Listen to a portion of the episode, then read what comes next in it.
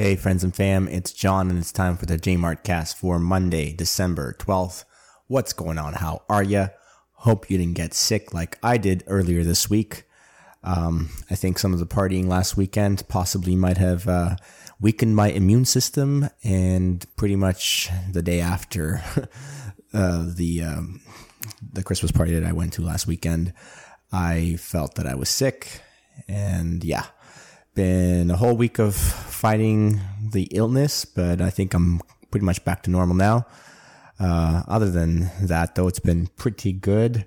I got to go to a spa with the old wifey with the ball and chains there. Just kidding. She's all right. We had a good time. We went to this place called Thermëa, I believe. It's in Whitby, about a 40 minute drive from where I live. And this is kind of funny. I actually got a gift certificate to go to the spa from my brother two years ago for Christmas.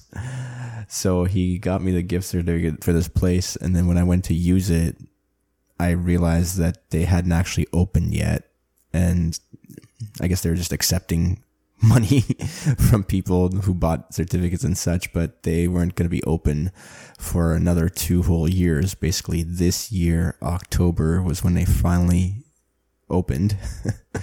and then I didn't even hear about this, but two people told me told me and my wife this after we told them we'd just been there about how when they first just opened, there was a staph outbreak and so they had to close shop and uh, I guess uh, I don't know figure out why that was happening and and fix it and take care of it. But anyways, uh, we didn't know that going into it, but it was a good time. I had fun. The wife and I got to do some steam, some uh, dry sauna. We got in, to go in the hot pools and the cold pools. We did the cold plunge to 10 degrees Celsius. I think it said 40 degree Fahrenheit. Um, water. Uh, that was freaking cold. But, and at the one that I got into, it actually had, um, waterfall that you could go under for the cold 10 degree water to go on your head. But I was like, once I got in and felt how cold, cold it felt in the body, I was like, there's no way I'm getting my hair wet with this. this is not, not for me. but it was, it was awesome. We also had a massage included, which was nice too. Uh, had a brief chat with my massage therapist, and he seemed like a nice guy. He uh, told me that he got into therapy after having had nearly a decade of experience in a couple of other fields in writing and photography. And so when he actually told me he got a into a car accident and used massage therapy as part of his rehabilitation program and really saw the benefit of it, decided to pursue a career in it. So he was pretty good. But then later on, when I talked to my wife, the person she got was actually a lot uh, harder uh, in terms of like the pressure that she applied uh, for the massage. And I was like, damn, I wish I got that person because I specifically asked for a male masseuse and or massage therapist, whatever, and got her the female one because that's they what they offered. And I said, I'll I'll take the male because I was hoping to, to get the person who would apply more pressure, but I guess I got screwed. it's like my guy was still good, so no, no, just you know, joking around.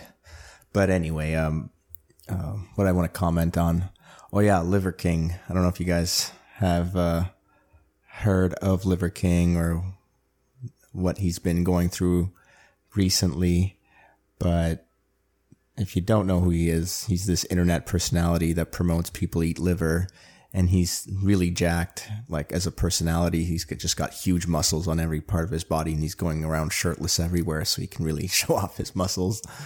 And everyone of course suspected that he was doing uh, like uh, performance enhancing drugs whether it be testosterone or whatever human growth hormone. Uh, but it doesn't matter what it is he's taking something to look that way uh, of course, you still got to put all up, put in a lot of work to, you know, build a muscle. It doesn't just happen without trying, but, um, you know, he's definitely using uh, uh, some assistance. It's not just liver making him look that good. but, um, you know, whenever people challenged him on this, he, he always, uh, denied it like point blank in their face saying that no, he, he does not use, uh, performance enhancing drugs. And it's like, all right, is this a lie worth telling? Because like, if it's a lie, it's definitely gonna come out. Like, you're a huge personality online. Like, people are gonna ask questions, and if you're just denying it and you look the way you do, like, if it's not worth lying because it's gonna come out. so, when he like point blank was saying, "No, uh, I'm not on on drugs," I was like, okay, I still think most likely you're on drugs, but like, if we're gonna play probabilities, I'll give 5% probability, 1 to 5%. 5% is being very generous. it's like maybe 2% that you're actually not on something. But anyway, so it did, of course, come out that he is, in fact, on performance enhancing drugs. Some data leaked. So now he's come out apologizing. He's, you know, going out there being like, oh, I'm going to go natural, blah, blah, blah, going to look out for my health and all that. And I mean, it's great that he's, I guess, embracing being telling the truth now, but I mean, obviously, he should have just told the truth from the start. But of course, he's trying to sell some supplements and such. So, you know, and he's trying to make it seem like he looks the way he does through the supplements that he's selling. So, uh, you know, you have to do a little bit of marketing, I guess, to, uh, you know, move product. Let's just put it that way. My thing is, whenever the subject of Liver King came up, I would try to like steer the conversation towards saying that it's possible to look really muscular later in life as we age. Not as muscular as he is, because like he just looks insane. If you don't know what he looks like, go go Google him real quick. You'll see. Like it's obviously he's on something. But I have pictures of like native tribesmen later in life. They have like big wishy bushy white beards, and they look super jacked, and they look you know not quite as jacked as Liver King, but pretty close. Like huge muscles on their arms and their chest and their pecs. Like it's amazing. And I expect that I too will have a decent looking physique much later in life if I maintain the same level of of frequency and intensity in training that I have currently. Maybe not as much intensity, but you know, with age, I'm sure the intensity will come down uh, somewhat. But if I start off with a high baseline, like then that descent down is going to be very smooth. But anyway, I guess I wish maybe I should have just talked more shit about Liver King and made a point of saying that I definitely think is on steroids and he, he's not a good example. but anyway, the truth is out there. Let's see what happens. Let's see if he actually goes natural. Uh, wonder what hell happened to his, you know, uh, online following and such. Probably just grow bigger, but such is the world. Um, what else happened this week? Watched a bunch of uh, World Cup soccer. Morocco making it to the semifinals. That's pretty huge. First African nation to do so, to make it to the semis in the World Cup. Uh, and what I love is just like the the geogra- some of the geographical history of Morocco uh, being the place where the Moors originate from, right? Historically, right? Morocco and the Moors, and then the Moors, of course, are the people that uh, made it to Europe and uh, uh, took some posts on the Iberian Peninsula. And of course, what is the Iberian Peninsula? It's that place on the map where you have Portugal and Spain side by side, right? And of course, Morocco beat those two countries, Spain and Portugal, to make it to the semifinals. I'm pretty excited to see the semifinals. I love the World Cup. It's the best and biggest like global event and every four years, I love tuning in and cheering for the underdogs. And definitely the Moroccans are the underdogs this uh, this year. But they've done really well to get to the uh, semifinals. Now with France in the way to get to the final match, we'll see. French side's pretty good, so it's gonna take a, another huge effort to get past them. But anyway, what have you guys been up to this week? Uh, have you tried out this new chat GPT thing? Do you guys know what this is? So it's like this artificial intelligence computer program and it's like this program that speaks back and forth with the user so you can give it a prompt and it'll respond back it could like write a poem for you answer questions do a bunch of stuff. It's kind of neat. Um, yeah, you just let's see, what do you do? If you just search Chat GPT, it's like the first link that comes up, and then you can like sign up basically to use it to have like a free version, and it's kind of interesting. So I've used it to summarize an article that I read earlier this week about Bitcoin. I'm going to read the summary in for the podcast. Uh, I have read the article as well to kind of make sure that the summary is right, but it's interesting. Uh, so I did that, and then I just wanted to run a couple of questions by it live on the podcast. So I'm gonna go to the box and then write why why is stealing bad, and then hit submit and then it pops up with a with an answer here. It says uh, stealing is bad because it is a form of dishonesty. It is wrong to take something that does not belong to you without permission, and it can have serious consequences. it can also hurt the person who had their property stolen, as they might now be without something they need or value. Stealing also creates a sense of mistrust and insecurity in society as people may become more wa- wary of others and less likely to trust them. wow, ChatGPT. That's so nice of you to be so uh, understanding of why stealing is bad. Let me try another one. Uh, what's the best way to train a dog? Submit. Bloop. And here's the answer. It says, the best way to train a dog is to use positive reinforcement.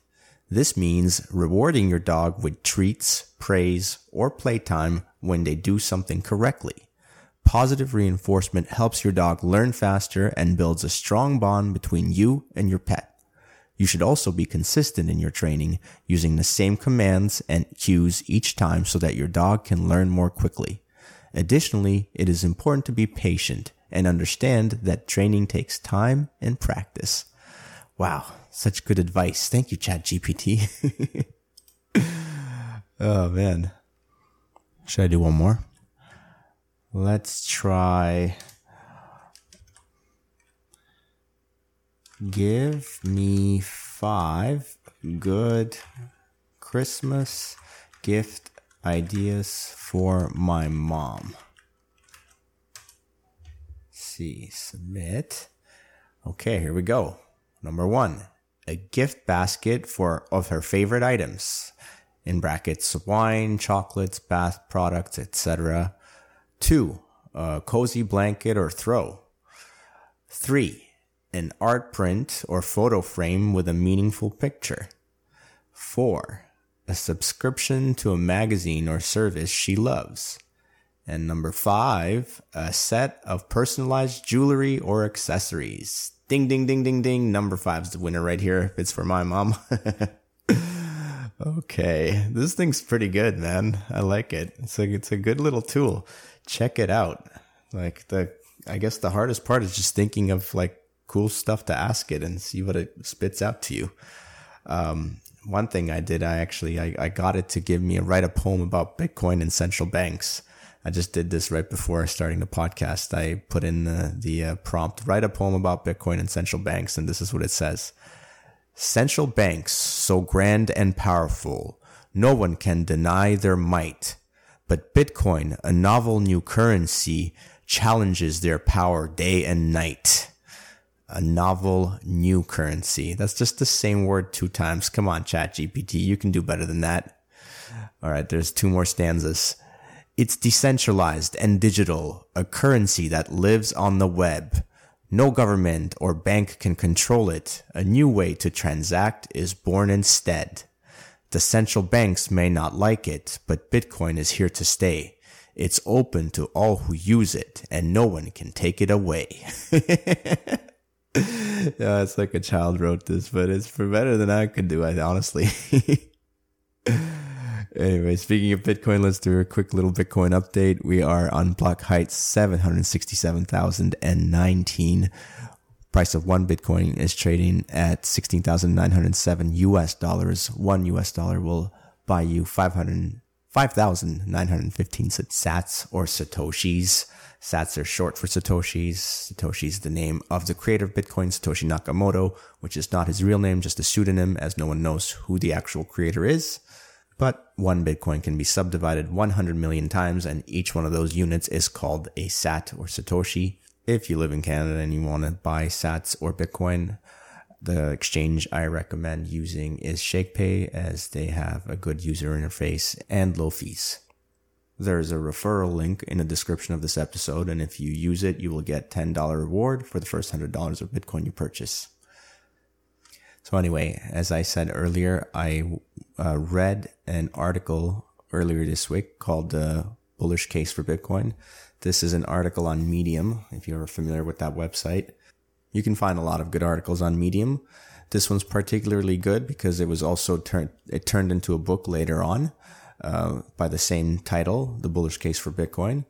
And so I had never actually read the free article, so I went back to read it and it was good. And so I decided to use that chat GPT to kind of summarize um, sections of it. So here's what the summary looks like. I've got about slightly more than two pages. Maybe I'll just go over the first page only to start out, and then maybe I'll save the second page for next week.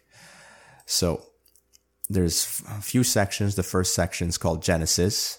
So of course, Genesis talking about the beginning, how it all started. In 2008, Satoshi Nakamoto created Bitcoin, a trustless system that allowed for the transfer of value between distant people without relying on a trusted intermediary.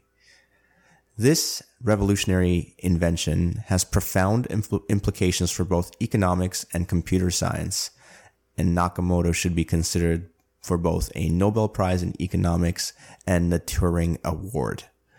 Bitcoin is a scarce digital good created through mining, with only 21 million Bitcoins ever to be mined. Its value is set game theoretically, basically on how much other participants will value it. And of course, as I've said in many other episodes, other people will eventually value it because it has the properties that make it a superior form of money. Remember that what is money? It is a store of value, a medium of exchange, and a unit of account. In order to be able to serve those functions, then it needs to be durable, portable, verifiable, divisible, and most importantly, scarce. Bitcoin has all those properties in spades above and beyond what the fiat system offers and much better than what gold used to. Anyway, coming back to the uh, summary from Chat GPT of that bullish case for Bitcoin article. The next section is the origins of money. Collectibles served as a form of proto money, allowing for trade and the transfer of wealth between generations. Over time, certain collectibles became widely accepted as stores of value, leading to a game theoretic feedback loop that drove societies to converge on a single store of value. In the 19th century, gold became the world's single store of value, leading to an explosion in trade and wealth. An ideal store of value should be durable, portable, fungible, verifiable, divisible, scarce, have an established history, and be censorship resistant. These attributes allow a good to outcompete others and increase its demand over time. Yeah, so I, I think of all, of all those uh, characteristics, I did not mention fungible. Fungible just means that every unit is similar to every other unit. There's no difference between them, which is mostly true for Bitcoin. It's a little bit of a debatable one, actually, but not going to get into the details of that. And then the one that actually Bitcoin does not have, like uh, the best, is the established history. Right? It's only been around since 2009, so 13 years. It's not a long period of time. It is censorship resistant, more so than fiat currency and uh, and gold as well. So, you know, we'll just got to give it some more time and. I'm confident as many as are many others that it will outcompete fiat currency and increase its demand over time. And of course, as demand for it grows over time and there is a scarce, limited amount of it, you do the math as to what happens. Okay, Next section, the evolution of money. Money has always evolved in stages, with the store of value role preceding the medium of exchange role. Bitcoin is currently transitioning from the first stage of monetization to the second stage. It will likely be several years before Bitcoin transitions from being an incipient store of value to being a true medium of exchange. Okay, so that's the end of the first page. I don't think I'm going to want to get into the second page today. So, with that said, thank you everybody for listening. Hope you liked today's episode with the Chat GPT stuff. If you have any questions that you want me to ask Chat GPT, send them my way. Anyways, uh, have a great rest of your week. Stay active, be grateful. J Mart out.